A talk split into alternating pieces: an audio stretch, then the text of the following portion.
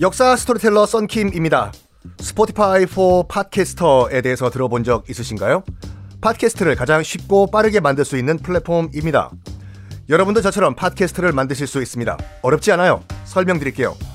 Spotify for Podcaster에서는 핸드폰이나 컴퓨터로 바로 팟캐스트를 녹음할 수 있는 제작 툴을 제공합니다. 배경음악, 전환 효과음, 그리고 자동으로 음질을 향상시키는 기능 등등 한 곳에서 녹음부터 편집까지 팟캐스트를 빠르고 쉽게 만들 수 있습니다. 이렇게 만든 여러분의 팟캐스트는 Spotify for Podcaster를 통해서 애플 팟캐스트, 구글 팟캐스트 등 여러 다른 플랫폼에도 한 번에 배포하고 한 곳에서 관리할 수가 있습니다. 여러분이 팟캐스트를 만들기 위해 필요한 모든 것들을 한 곳에서 모두 무료로 제공합니다.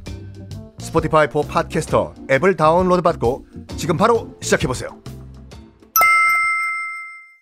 네, 여러분 안녕하십니까. 역사 스토리텔러 썬킴 인사드리겠습니다. 자, 다시 한번 강조해드리지만 조선은 기본적으로 대간이라는 쓴소리하는 어, 위치에 공무원들이 있어요. 왜냐면 조선 건국 때부터 왕권이 너무 강화되는 걸 방지하기 위해서 신하들 가운데서 면책특권, 아무리 왕한테 나쁜 소리 해도 처벌 안 받는 그런 조건으로 쓴소리를 하는 사람들을 만들어 놨어요. 그런 사람들을 대간이라고 해요. 원칙적으로 대간이 하는 말은 왕이 들어야 돼요. 물론 연산군 같이 쓴소리 했다고 다 죽이는 나쁜 왕도 있지만 원칙적으로는 들어야 돼요.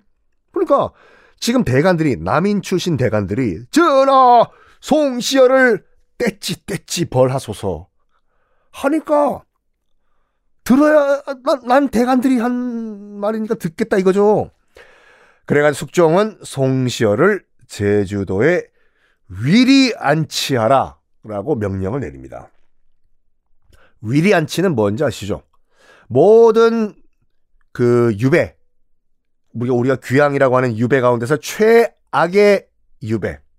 어, 초가집에 들어간 다음에 그 쌀이나무나 가시나무 7m 높이의 가시나무를 뺑 돌려가지고 담을 만들어 버려요.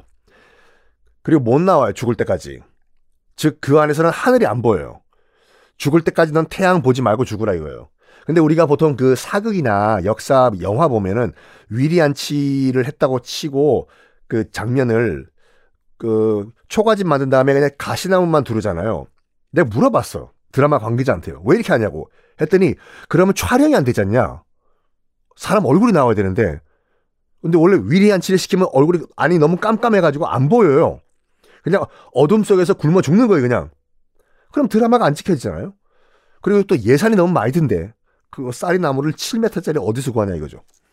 어쨌든 최악의 그 유배형인 위리안치 나이 80이 넘은 할배 송시열에게 명령을 내립니다. 이 모든 거 서인들이 송시열을 비롯해서 싹 다 몰락해버리고 그 자리를 남인들이 차지한 이 환국을 이 해가 기사년이거든요.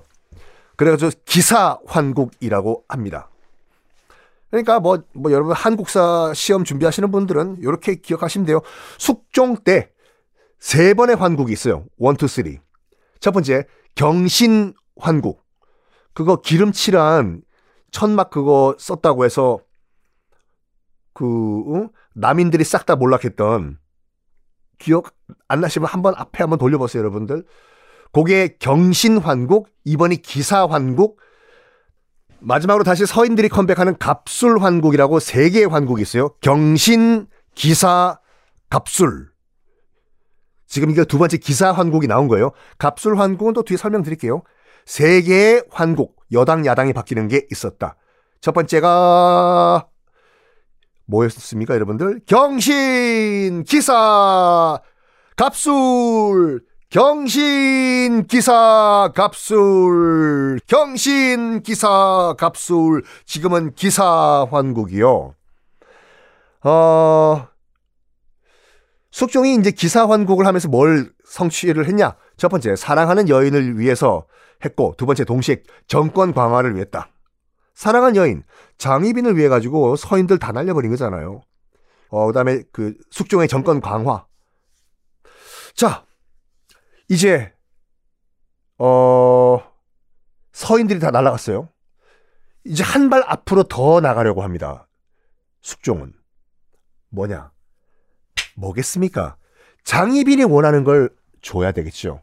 장희빈이 원하는 건 뭡니까? 바로 중전마마가 되는 거죠.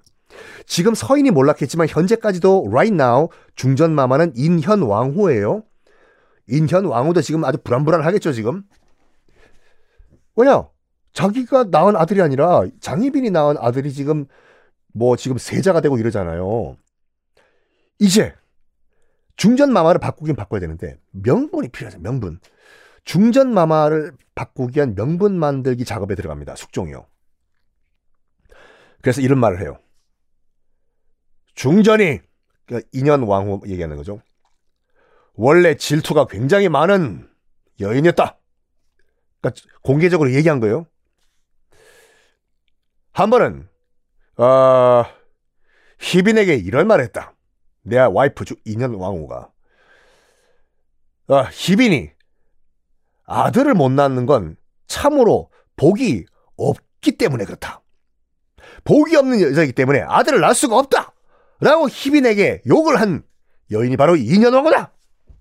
그런데 봐봐. 지금 아들이 떡두꺼비 같이 뚝 태어났잖아요. 어?